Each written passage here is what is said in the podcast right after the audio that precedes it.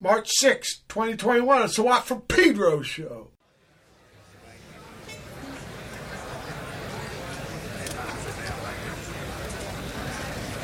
That's what I want to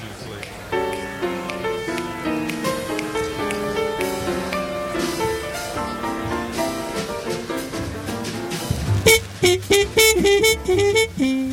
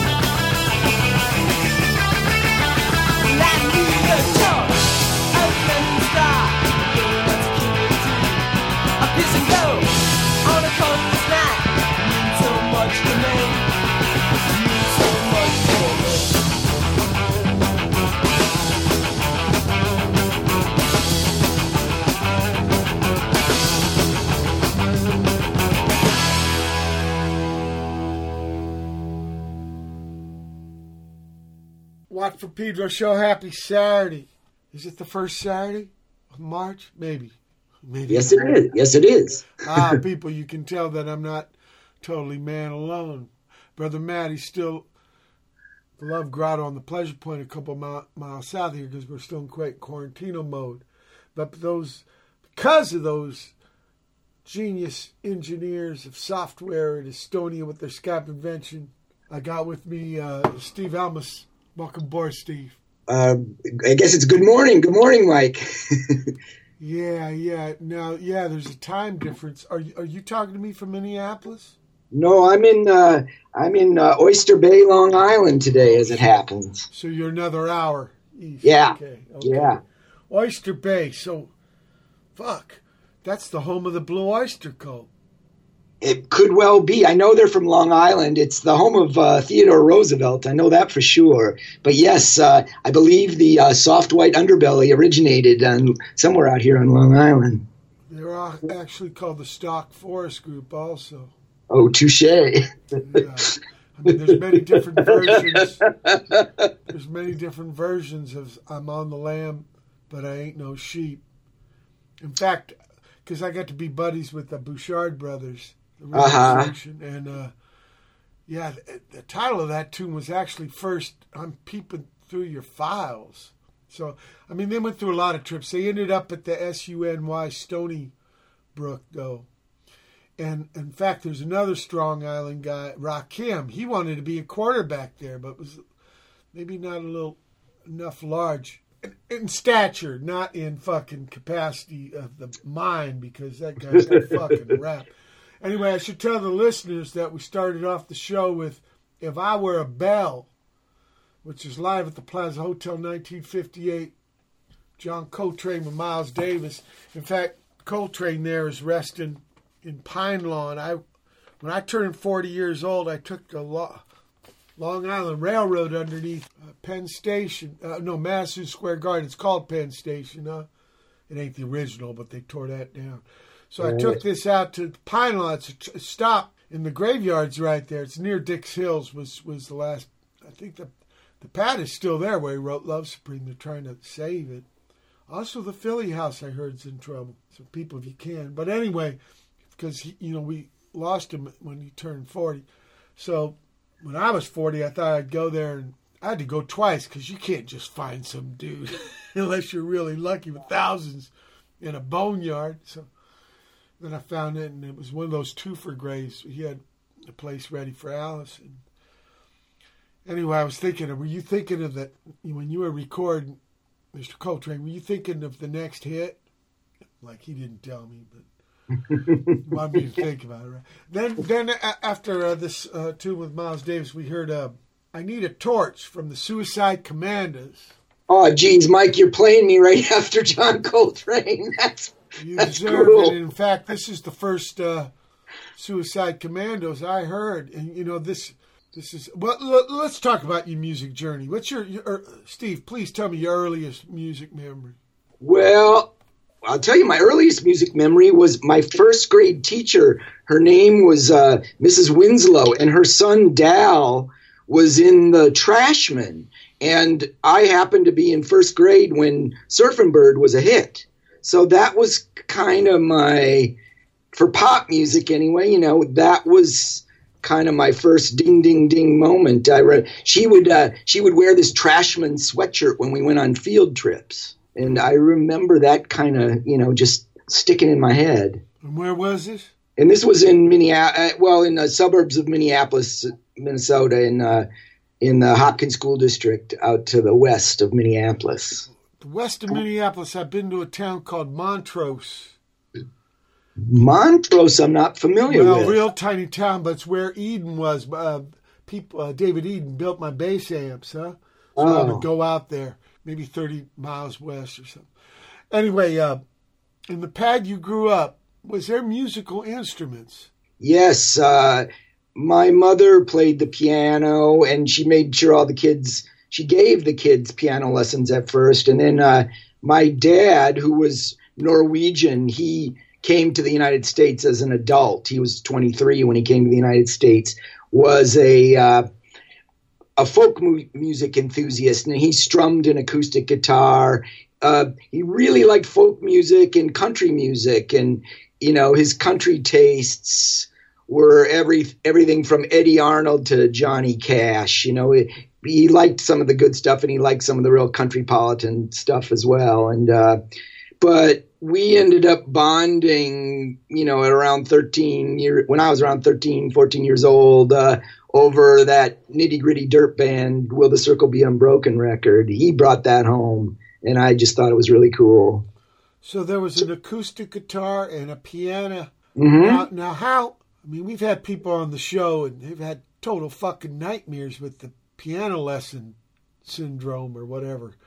I guess it depends on the teacher. What was your experience? Well, I didn't stay with the piano too long, but I did. I liked it okay. I mean, I you know, I to finish my earliest. I'm one of those kids that saw the Beatles on Ed Sullivan when they were tiny, and that like the world was one way the day before, and the world was another way the day after, and I just wanted to be that after that, and so I wanted, you know, I wanted an electric guitar and to be in a group, and it took me a good five years to start making that happen after I, you know, it was, I played the violin and, uh, you know, finally when I was around 12, I got a guitar. And when I was around 13, I, I got an electric bass. So I, you know, became the bass player because that was the electric instrument I got. It trips me out how, how people say that.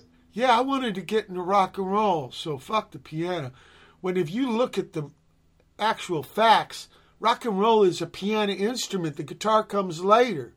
You're, yeah, But you're right. whatever, perception's nine tenths of the law, so I ain't gonna fucking fight it. Well, I remember I would have been fine, you know, being the organ player on 96 Tears or uh, one of those Buckingham's records or something. You know, uh, that that would have been fine with me if I, if I could have got my hands on a Vox Continental. I would have been I would have been cool with that too. Well, there was a Minnesota guy who wanted to be Little Richard, Mr. Bob Dylan, right? I mean, and Jerry Lee Lewis. I mean, they're rocking the piano like crazy.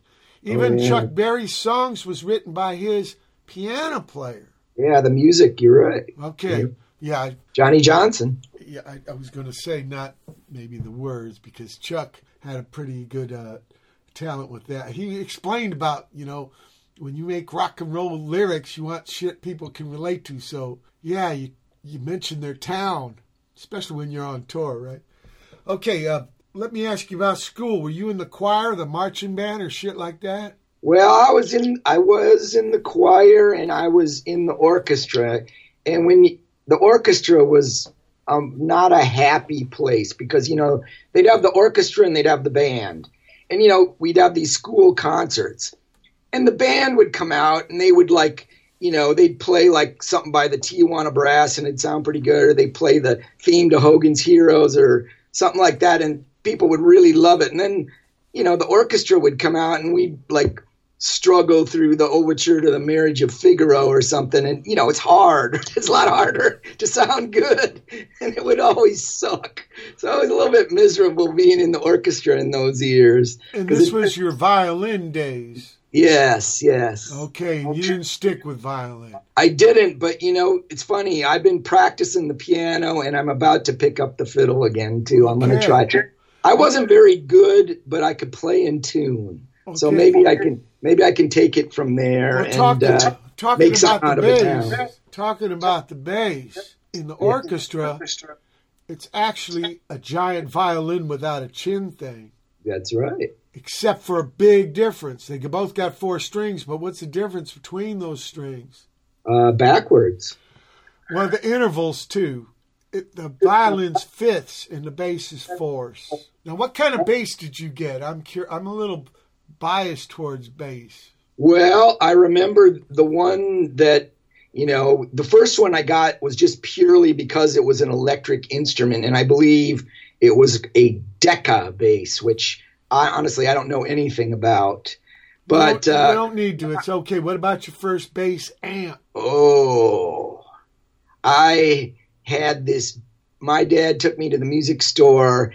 He, when I was 14, for a confirmation present, he bought me a brand new Telecaster bass, a 1970 Telecaster bass. And then he took me to the music store and he bought me this big, giant, it was called a Jordan amplifier. Jordan Well, what solid state solid state amplifier um, it was a great story with that i was rehearsing with that and you remember those power booster boxes like the mole did you ever have one of those uh, No, but I know they plugged right in your guitar. But what did you play the Decca through? the decca i was probably i think i was borrowing the older brother band's Sunn amp to use that i didn't have my own amp yet Jo- John Entwistle played Sunn, Sunn Coliseum.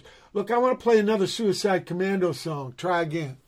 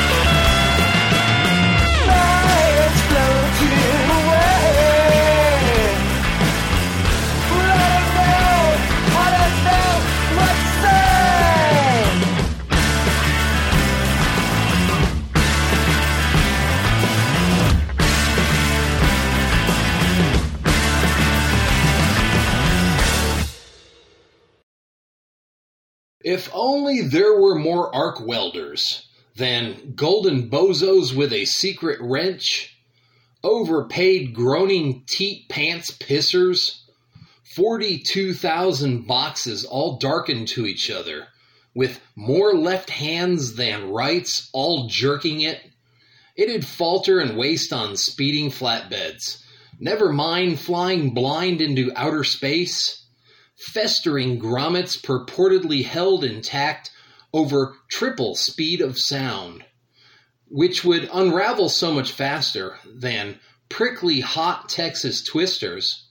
From mountain men to hot sun belters, every sleeping brain gets blistered. It's past time to chew through tethers as our misery strains over Miss or Mister. Sheltered selves smell all sweltered, screaming at other selves unguessed at. Best ignore that box of crayons. Maybe it'll worsen before it betters. Uh oh. Hard to tell if it's heaven or hell. Shards done fell as prides was swelled. Your hordes of hell heave one dirty bill, beaten off the back of dark beetle shells. We wear it so well. So we're only partly past Eden. Most are left by the side of the road, leaving nothing to feed on. Slipping heads what none have known, that wet dirt will waken when seeded. Magic land feeding the Thunderdome, but far fewer give shits or have succeeded. None need nothing but all want weeding, nurturing bones and dead beats on their own, on their own. What deserts of apathy are the lack of their feeding? You know, it's never too late to find your way home.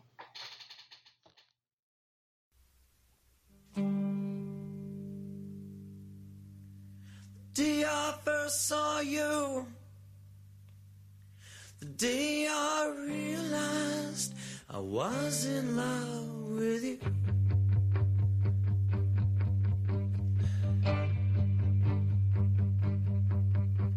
I would not have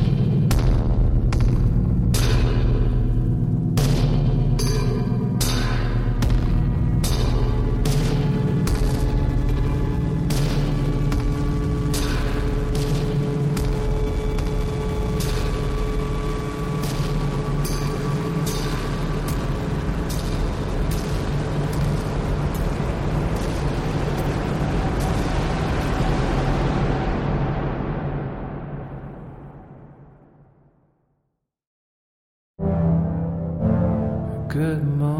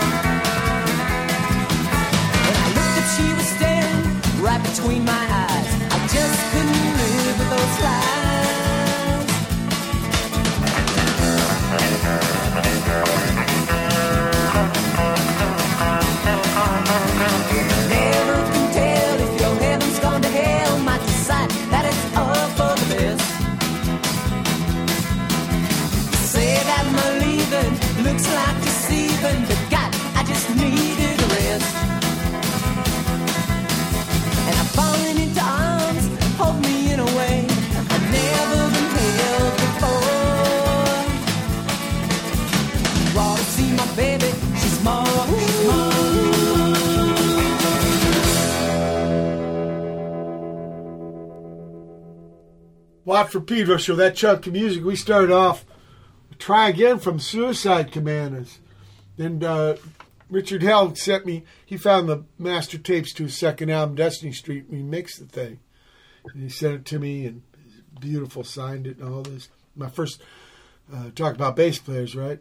My first punk rock hero was a bass player, and he actually led the band, which blew my mind. Because I thought bass is where you put your retarded friend you know, like right field in Little League, right? And Fun Hunt, the demo. Uh, Barry Berko band after that with Visual Suite 2, second try from his big piece. Dale Crover, I can't help you there. That's just, uh, the drummer of the Melvin solo record. Chris Scroger from Austin with Arc of the Welder poem. The last, the lost second album, Difference. He just flowed me. Network Glass Balmore with B, 1B, incredible stuff. Bomis Prendin nearby DC area. The U inside. Hans Rotten from Sweden. No, Switzerland. Get it together, Watt. Dissonant try number two. I mean, two of the letters are similar, but Jesus Christ. Dissonant try number two. The entrance from Deep in the Woods 66 out of Dublin. And then Quarentina, Part 5, New Moon. This is from, from uh, Joe uh, Cardamone's uh, piece on the situation these days. Jon Wayne with Shades. I just found out we lost this cat eight or nine years ago. I didn't know. The man behind, I think his name is David Vaught. And finally, Beat Radio, uh, Rodeo with She's More. Before we get to Beat Rodeo, I got to know how. Well, after school, you know, in the afternoon, did you do the basement, um, garage, bedroom band thing? Yes. Okay, and did this lead to Suicide Commandos, or did Suicide Commandos come because of the movement? No, you know, we.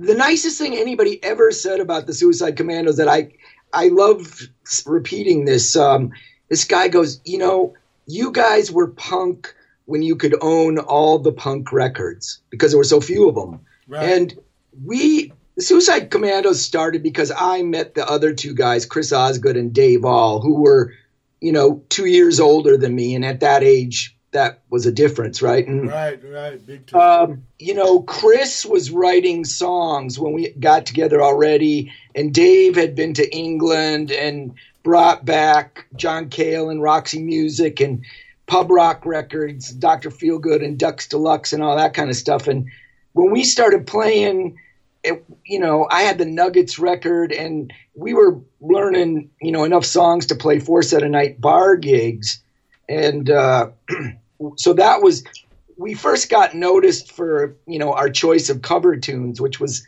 that kind of stuff, and uh, we basically started um, writing our own. I started writing my own songs because I was saw Chris doing it, and I thought it was really cool. And then the other just totally random thing, I moved down into Minneapolis into the basement of this house of a school teacher whose daughter had run off to New York with Johnny Thunders. And by this time, by the time I started living in her mom's house, she was living with Tommy Ramone, which she did for the rest of Tommy's life, Claudia. And uh, Claudia was sending her mom like all these pictures and cassette tapes and stuff of what's going on at CBGB's and Max's. And we're also seeing that stuff in Rock Scene magazine. And so we just called up CBGB's and asked them if we could come out there and play. And this was like in May of 1976. So we are driving out there and we just, I think we had the Ramones album that had come out and we loved them. And we had, I remember that, that Modern Lovers record on Beserkley. We had that. And that's kind of what I remember of, you know, punk then. And we were very curious about what was going on in New York because, you know, we're hearing about television and Patti Smith and all that stuff. So we kind of just snuck in on the ground floor of that in a way. Well, what about in between Minneapolis and New York, this town, Cleveland? We Because- met, Yeah, the Pere Ubu Cats, right? yeah, we met them in 76. And I try, they might have invited us to come out and play. I can't remember for sure what the first, and I think I can't remember if we met them through the filmmaker Chuck Statler or we met Chuck Statler through them. But there was some there was a connection there too. Chuck was in Akron, and uh, but yeah, we got to Cleveland, and they were living in Cleveland Heights, and there was this really cool record store, the Discodrome there, and uh, you know they they were just very good to us. They you know let us stay in their houses. Somebody stayed at Crocus's mom's house. You know, it was like it was great. Yeah, I know that's where he lived was in uh, Cleveland Heights. But did you know Peter Laughner? he had just died.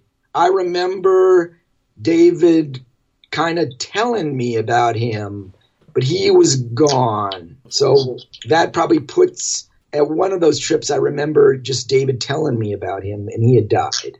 Now you cats both had records on Blank, a brand new label at the time. Yes, So you were label mates. Did you end up doing gigs together? we did a we did a like a national tour together.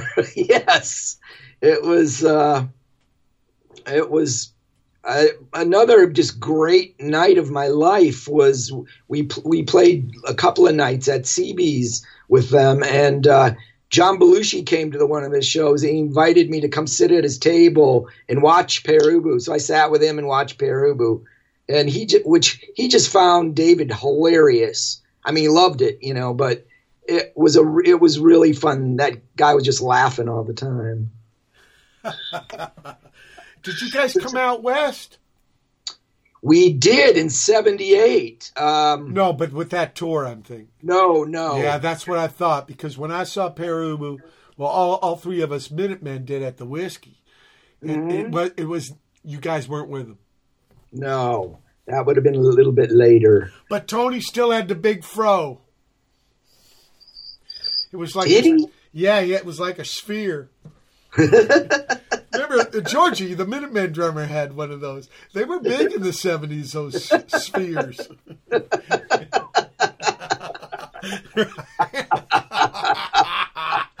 Look, it's at the end of the uh, March 6, 2021, first hour Wap Pedro Show special guest, Steve Almaas. Hold tight for hour two.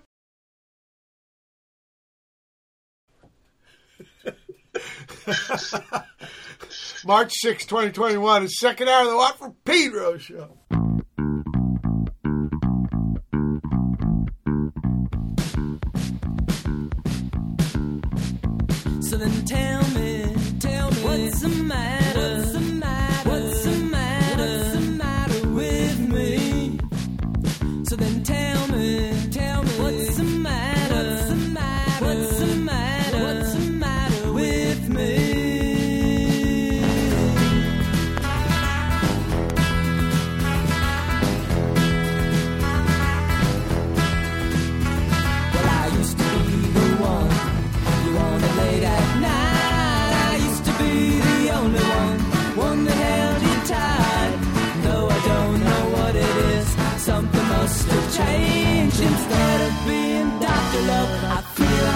Strange. So then tell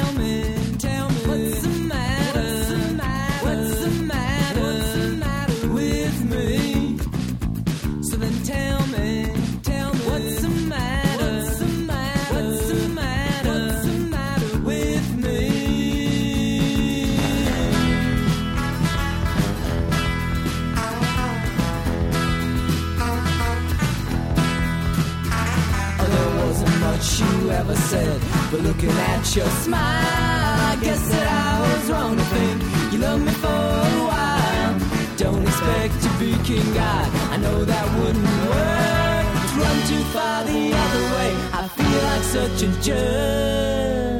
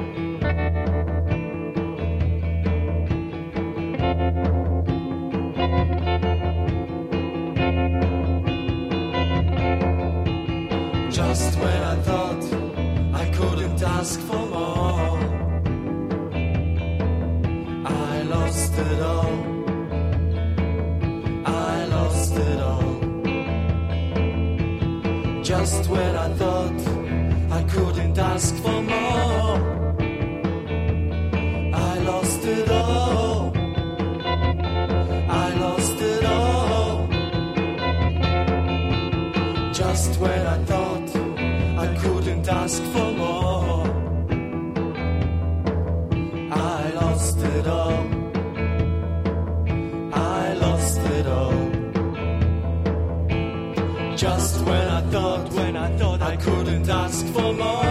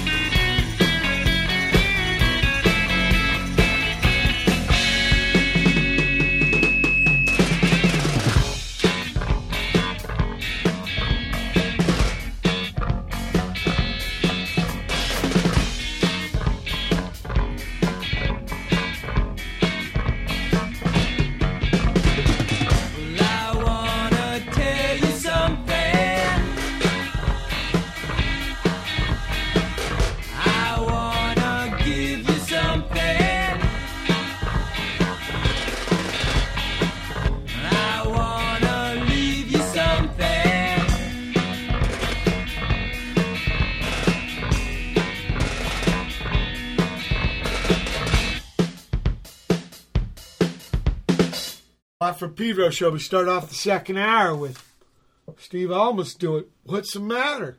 Maurice Mitchell from Ben Salter after that.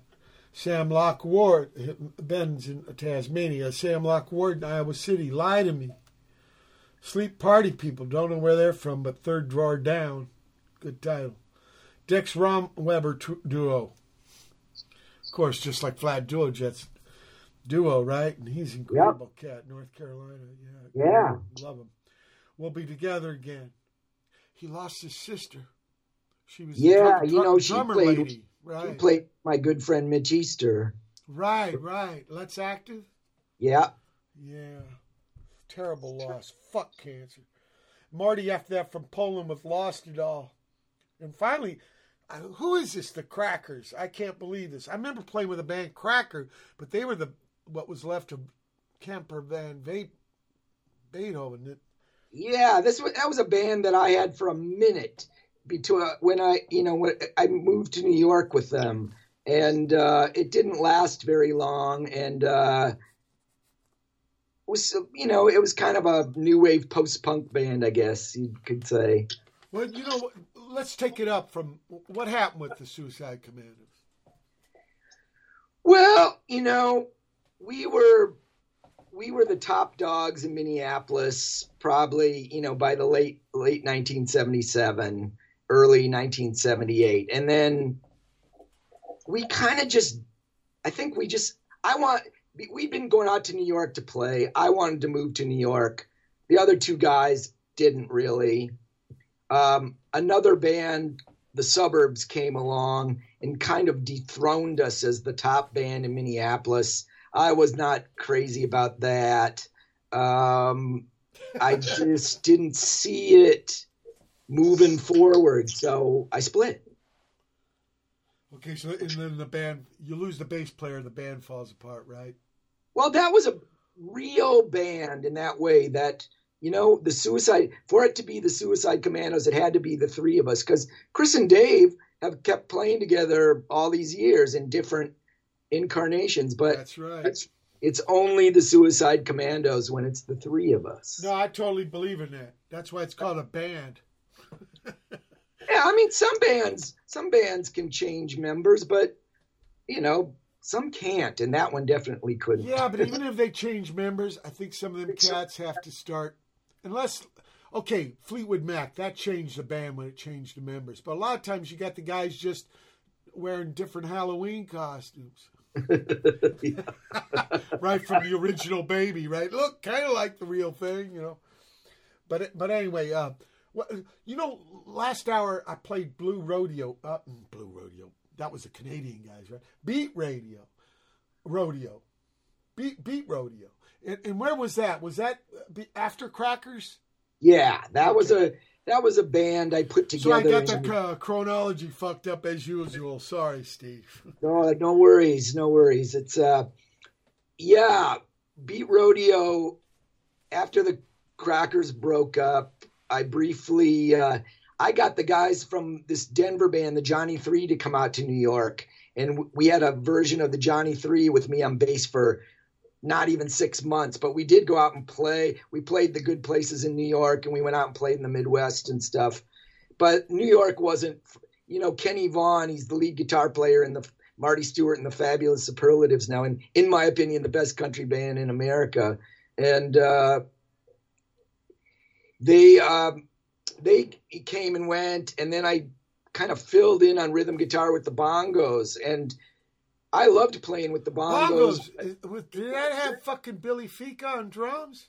No, that was a waitresses. Oh, okay. But and yeah, Washington Squares. Washington Squares. they were around, same same time. The the bongos was Richard Barone's band. That's right. That's right. God, my fucking memory. It's terrible. But I, at least I was in the right era. yeah, definitely. You, you're right there. Same era, same time, everything, and and I loved playing with them. But there was no room for my songwriting in that band. It's Richard helped me. We he and I went down to Mitch Easter's drive-in studio, and he helped me make this EP, which was basically Mitch on guitar and drums, me on bass, and Richard on guitar and vocals with me.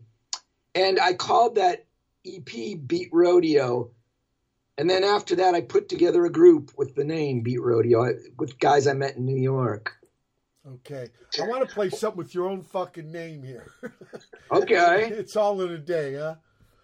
Although we, we did play what what's the matter. but we'll get into that.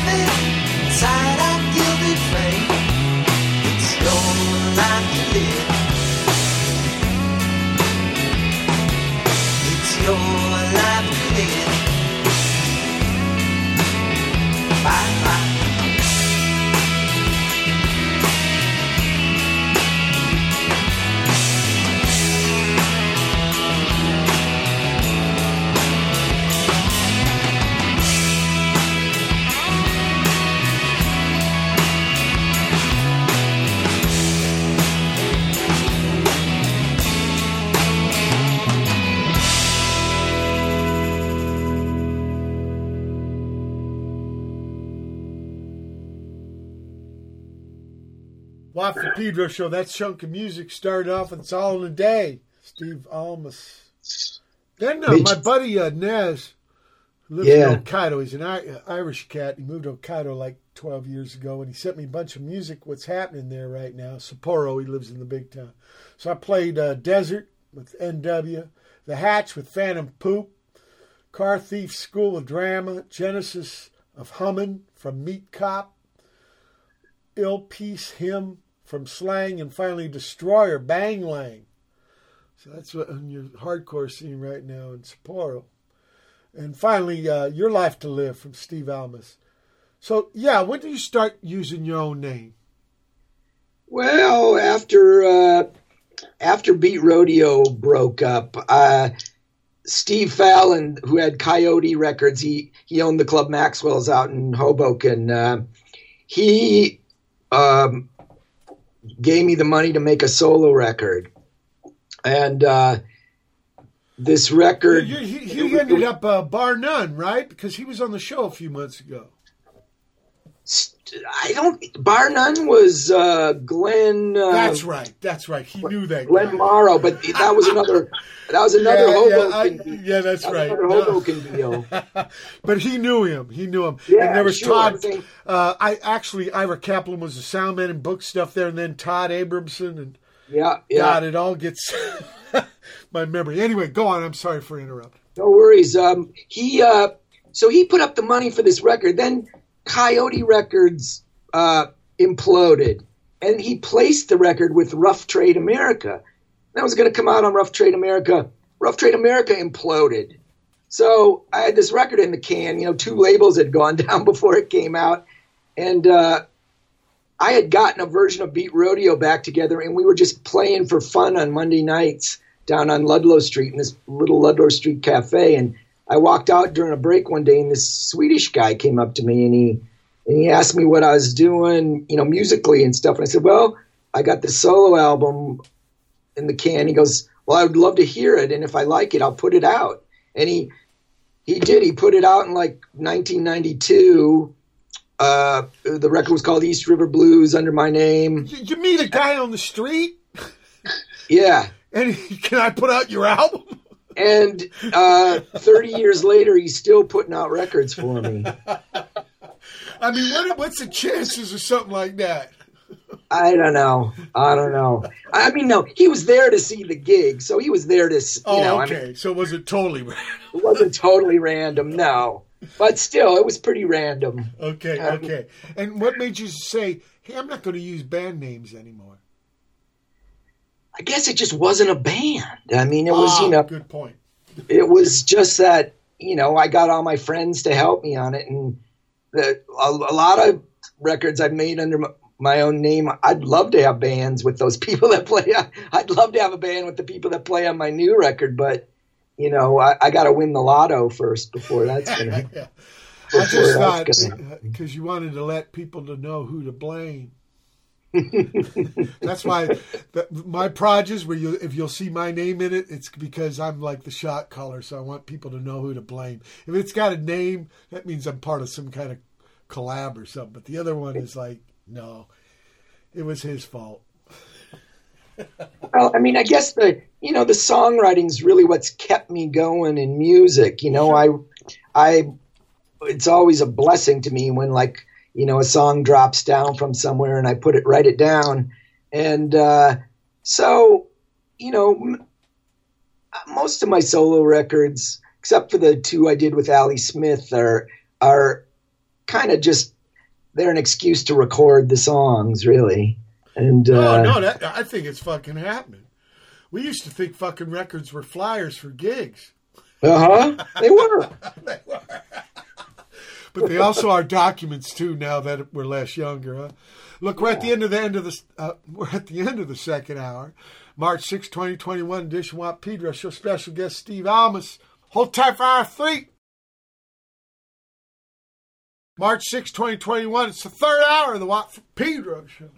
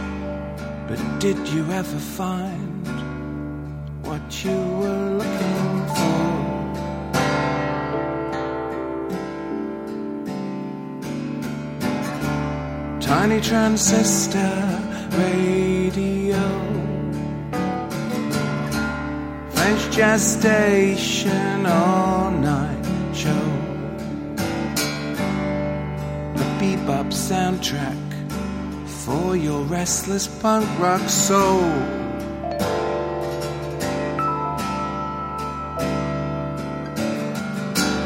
Headed forward, only your head could go.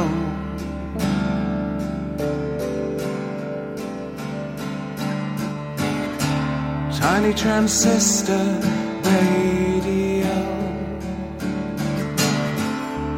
gestation all night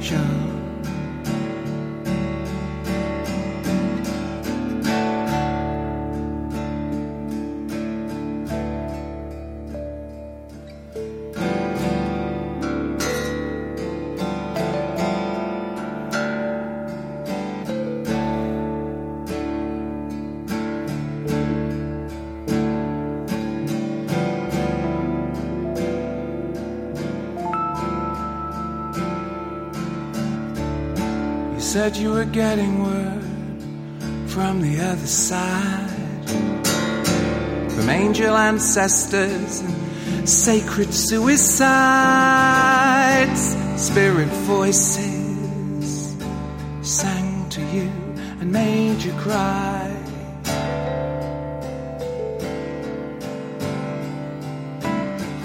You told me you'd be with them soon.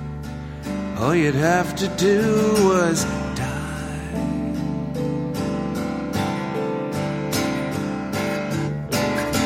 Tiny transistor radio,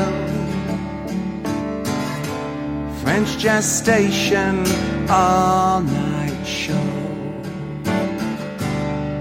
a bebop soundtrack for your restless punk rock soul.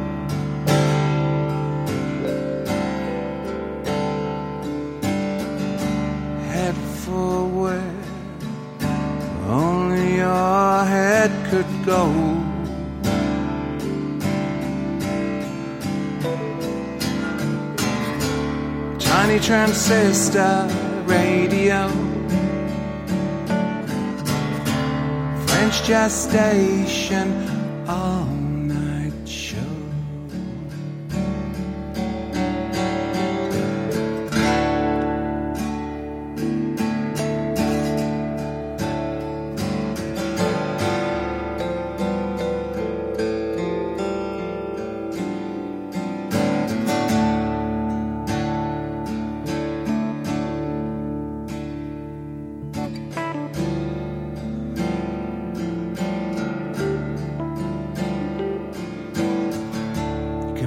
of insomnia as he did another line on a 24 hour clock, but running out of time. Zooming through to dawn, crashing through all warning signs.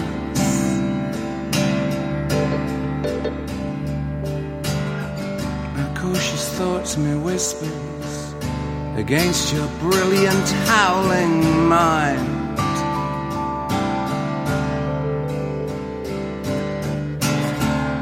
Tiny transistor radio, French jazz station all night show, a bebop soundtrack for your restless punk rock soul.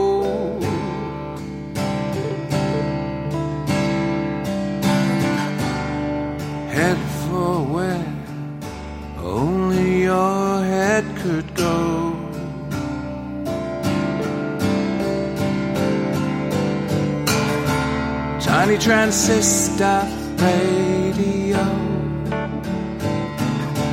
French jazz station, all oh.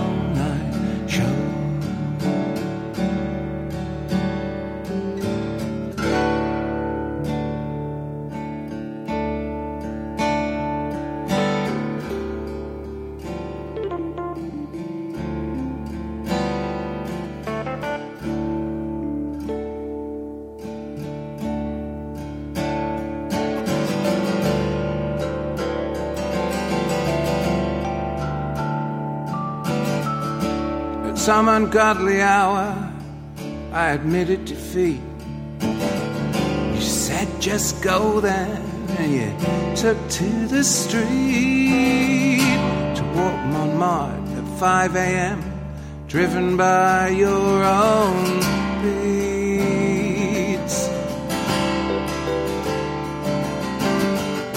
Parisian early birds sang for the man who wouldn't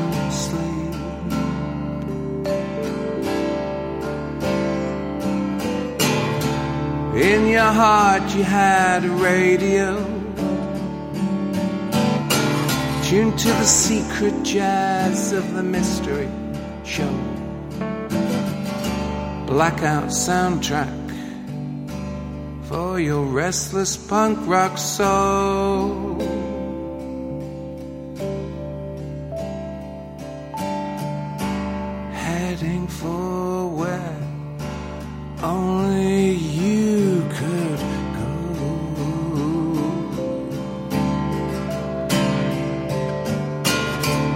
In your heart, you had a radio. Tuned to the secret jazz of the mystery show.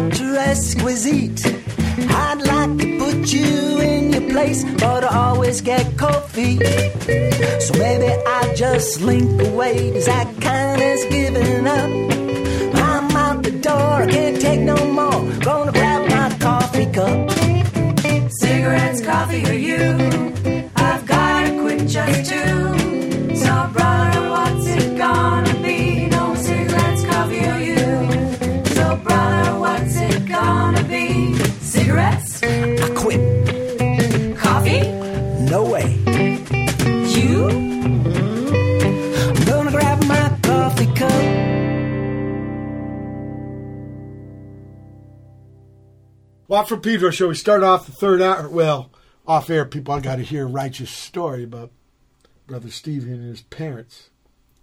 Got to be careful. but uh, we start second hour with the East River Blues and the tangent that that led us to. Uh, Crane with Dave or Arshaki after that, My Home. Kevin Hewick with French Jazz Station. Mike Cooper with Notes from My Pacific Log. And finally, Cigarettes, Coffee, or You from Steve Almaas.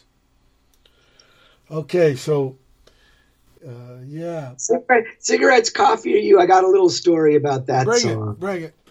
I it's a the only time this has happened to me in my life. I uh, right like a you know the months coming up to when I was getting ready to record this record. Uh, Suicide Commandos had a reunion gig out in Minneapolis, and uh, I live in New York.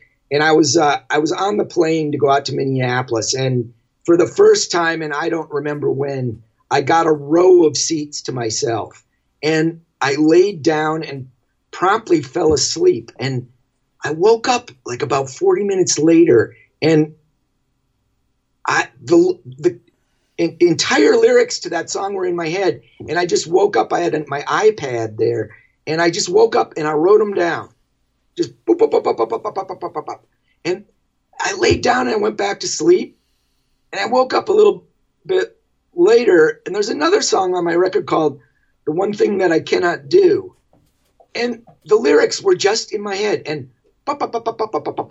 I wrote them down, and boom, that was pretty much it. I, on, on a three-hour plane ride, two full sets of lyrics just popped out of nowhere and down onto the page. Yeah, you know. God, it, whoa, that that would happen more often. Now, do you usually write words first? No, I think not. I mean, it comes all different ways, but definitely not usually. Like often I've got a tune before I have words. Well, let's talk about this new record. This record that's coming out. Coming Uh, when did when did you start getting it ready for it? Well, it's about a year late be, uh, for two reasons. Uh, the the distributor in in Sweden is a company called Border Music, and they got bought by a distributor in the states called uh, Red Eye. And uh, then, you know, last year, just about the time we would have started getting ready for it to come out, uh, the pandemic hit.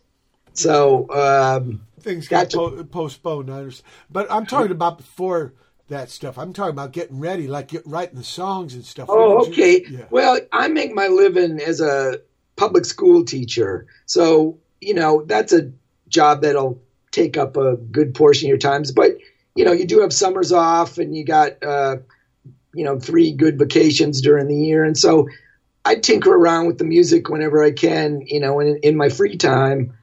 And it probably, uh, the last solo record I made was in two, came out in 2012. I then I made I wrote songs for a Suicide Commandos record that came out in 2017, and then What, what was So- it like? Can I ask, stop you right there and ask you, what's it like to go back to something that's 40 years? well, it was it you know it was funny. It was uh, there was a fair amount of disequilibrium in the creative process, I would say, but it all it was all for the good of the project, and you know ultimately, and I think it was good because that record is in no way like an attempt to sound like what we sounded like 40 years ago. It doesn't, and we don't. But it, you know, it is the same three guys. Yeah, but that, that could be interesting, right? Like like life is a voyage. It's definitely, you know, where we were at then, and uh, that worked out well. Like the idea for it came when, you know, Tommy Ramone died, and we were, the three of us were talking. We are saying, man, you know, none of the all the original Ramones are gone. and and I said something about you know we should we should do another record while we're all still here, Yeah. and so we did, you know, and uh, just just because we could, and uh, yeah, no, I think that's important. You know, that's kind of an existential. Th- I mean, that Mr. Heidegger, he's a fucking Nazi, but he did say we should spend maybe a little more time in graveyards because this idea we're going to live forever is fucking not real. oh, don't the don't the Buddhists say you're supposed to wake up every morning and the first thing you're supposed to say to yourself is I'm going to die. Okay, yeah. Uh, Note to self. Yeah, I want to play the way I treated you.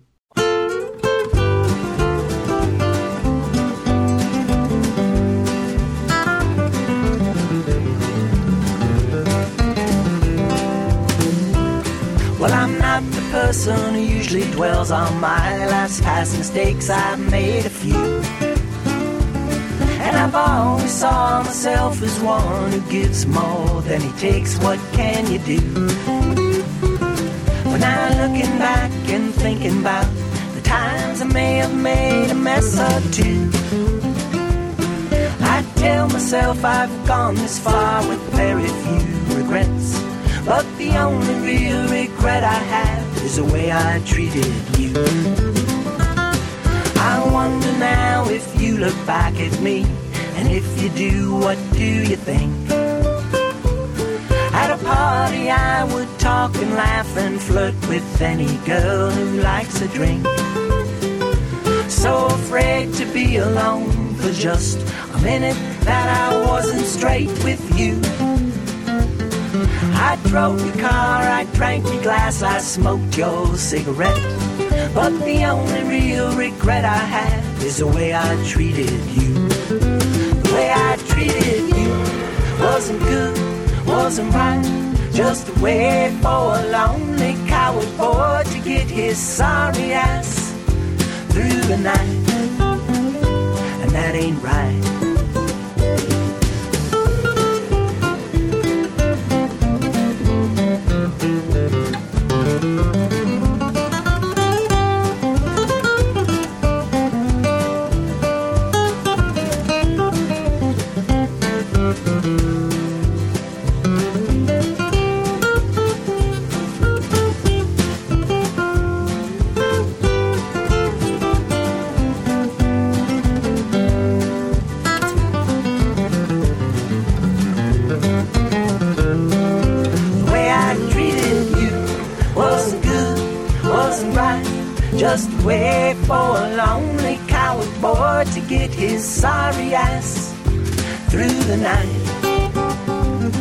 That ain't right. From friends of friends of friends, I hear the word comes down that you're doing alright. And And it's funny after all these years to find myself here thinking late at night. And though I'm sure it's for the best that you moved on, I wonder why it is. That though I've gone this far in life with very few regrets, the only real regret I have,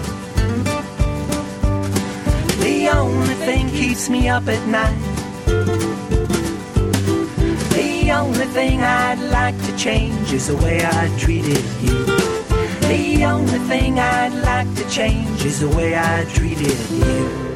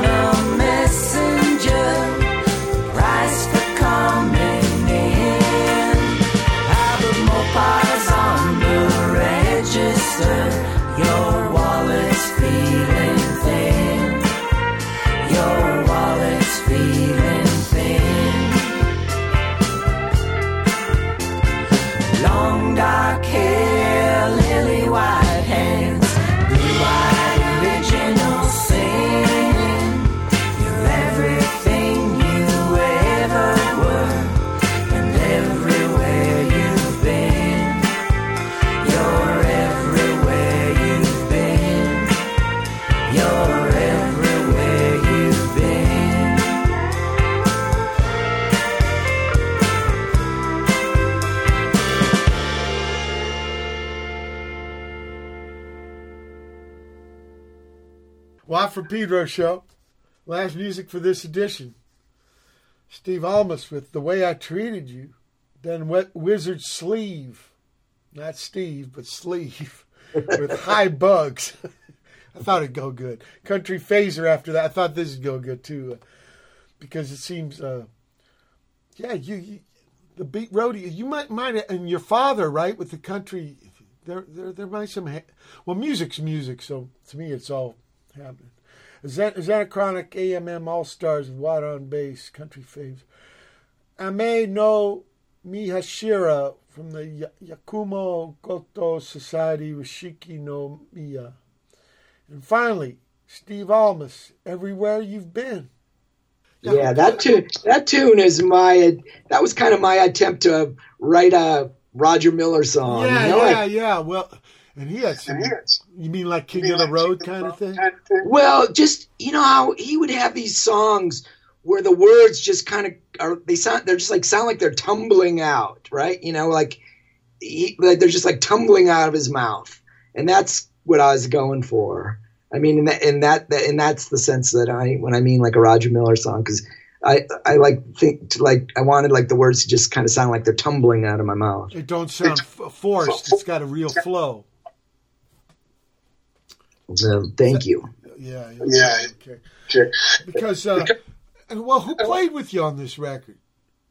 Oh, I got some good guys. Uh, uh, on drums, is actually uh, my future son-in-law. His name's T.J. Mayani. He, he he's like a he's like a session cat. He he plays with uh, Steve Gunn amongst a lot of other people, and he brought in.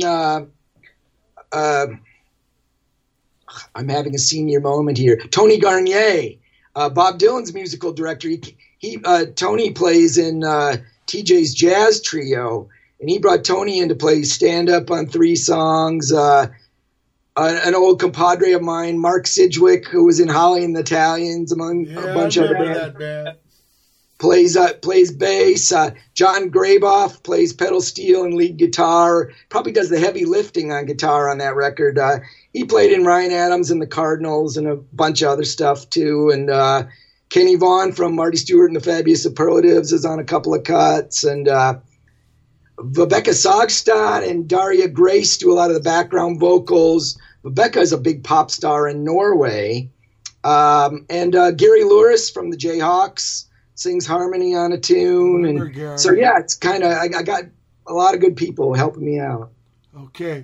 And where can people find you on the internet, Steve? Well, right now, um, this was a little last minute news. Uh, the, the release date for the album was yesterday, March 5th. And uh, it is available now for download at like all the places you download, you know. Sure. Uh, is there a Steve iTunes Almaas website? Yeah. And What's what's the URL for that? well, I guess the best place to find me is my Facebook page. I mean, there's no Steve Almaas website. I I am remiss in my duty, Mike, uh, okay. website wise. That's okay. That's okay. It's like having But, your uh, own fanzine. You'll get one one day. We uh, got news a couple days ago that the the CDs and the vinyl are not going to be available in the U.S. until May seventh. It's available in Europe right now, but there's some. It's like Brexit or some something is messing up all the uh, international Well, you shipping right now. You know now. what Mister Welles said? You know, he said, "No wine before it's time." so uh, uh, download people you'd be doing me a solid if you i know i know nobody has to buy music anymore but if you you you'd be helping me out make another one if you buy my record so i, I hope Steve, people do I want, I want to thank you for being on the show. And when you get another record, will you come back on? oh i'd love to thank you for having me Absolute, brother. Keep on keeping on, right? yeah lovely talking with you Yeah. People, it's been the March 6, 2021 edition of Watt Pedro Show. Keep your powder dry.